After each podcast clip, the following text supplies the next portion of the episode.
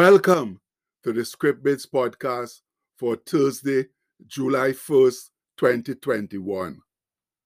Our bit today is taken from 1 Thessalonians chapter 6, verse 17, which simply says, Pray without ceasing. It's Thursday, the first day of July. That means it's Canada Day, our Independence Day, and celebrations are in order. Unfortunately, though, the problems of the pandemic and racial stuff, plus the recent discoveries of several unmarked, unknown burial sites of indigenous children, has marred the celebratory attitude.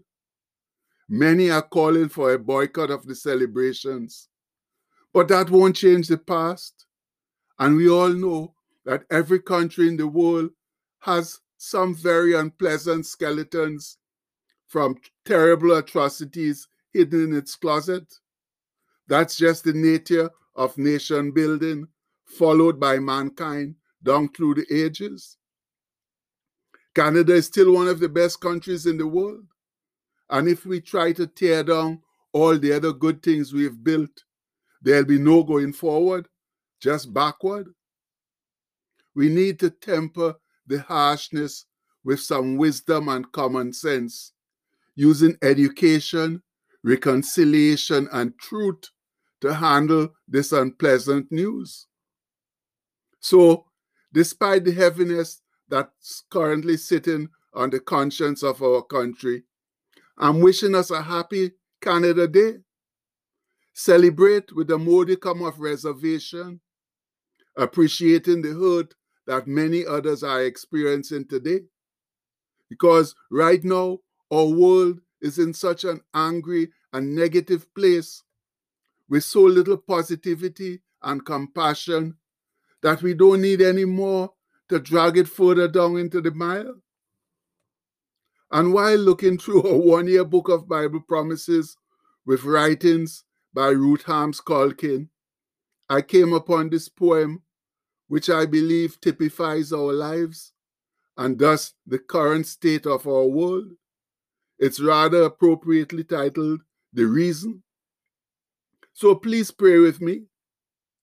God, why am I so often defeated? Why am I so full of dread and anxiety? Why am I so lamentably weak? So perilously susceptible to temptation? Why am I often inhospitable, so intolerant of the needs of others? Why am I so undisciplined, so restless and dissatisfied? Why do I protest so violently? Above all, God, why do I so frequently lose the sense of your shining presence? Oh God, why? Why? And the answer to that is simply because you pray so little. and isn't that an awesomely accurate portrait of so many of us and consequently our world in these trying times, in these last days, my people? It certainly is. There's indeed much more negativity than love and compassion. The Prince of Darkness has our world in the palm of his hand and is trying to squeeze the very lifeblood out of it. And one of the reasons why that's possible is because we supposed believers in Jesus Christ don't pray enough. Therefore, we are not divinely inspired enough to get up and fight to beat back the enemy. So, what's the answer? Obviously, we have to begin by praying more, by sincerely seeking Jesus more, by giving him a bigger space and place in our lives than we are currently doing. Remember, he's the answer to all our prayers, the calm in the storm, our refuge and fortress, and all those other good things. But if we don't communicate with him, pray and acknowledge his power and presence, we won't be able to handle the enemy who is so intent on coming against us?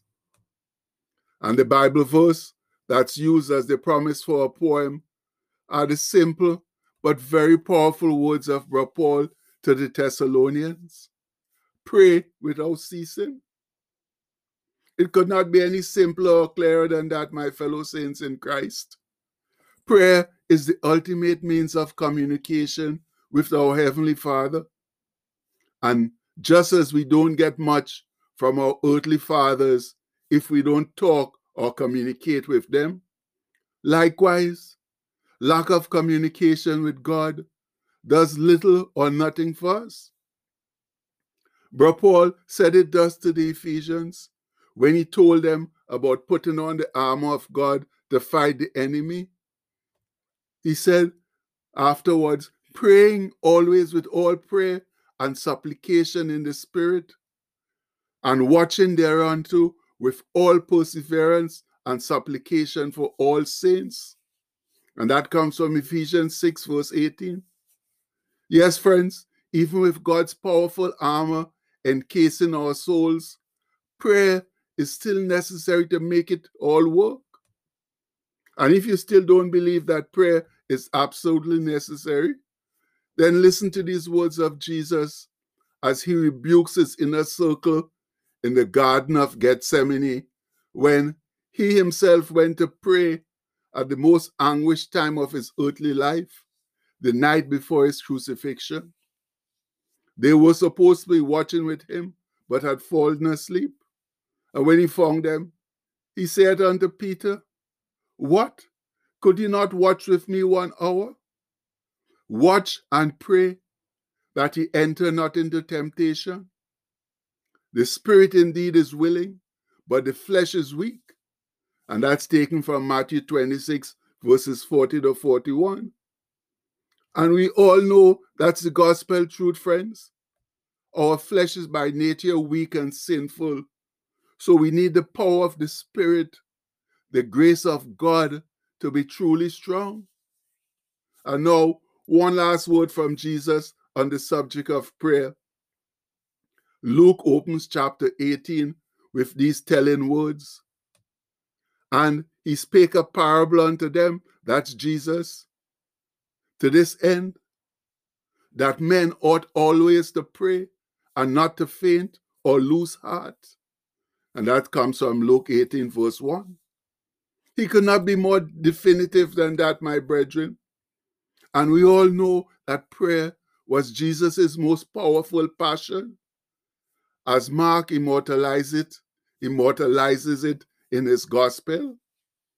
And in the morning, rising up a great while before day, he went out and departed into a solitary place and there prayed. And that comes from Mark 1, verse 35.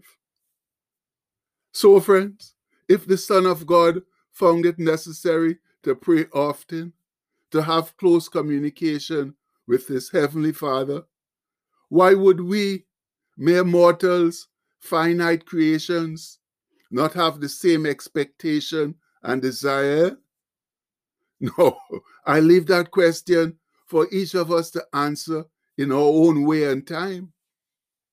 In the meanwhile, for those of us who are sincerely trying to make a difference, let's go home declaring, all right, yeah, I spelled it right again. Let's go home declaring our Thursday blessings that those blessings that the Lord has so generously bestowed on us to do his earthly work.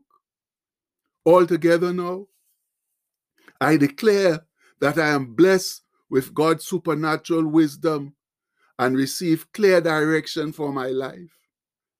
I declare today that I am blessed with creativity, courage, talent, and abundance. I am blessed with a strong will, self control, and self discipline. I'm blessed with a great family, good friends, good health, faith, favor, and fulfillment. I'm blessed with success, supernatural strength, promotion, and divine protection. I'm blessed with a compassionate heart and a positive outlook on life. I declare that any curse or negative word that's ever been spoken over me is broken right now in the name of Jesus. I declare that everything I put my hands to will prosper and succeed. I declare it today and every day. Amen. Uh, and now, friends, it's time for us to go out and share those blessings just as generously with those we meet on this our earthly journey. Much love. And the postscript for today says prayer, the most important tool in a Christian's toolkit. And that's the indisputable truth, friends. Without prayer, we are nothing.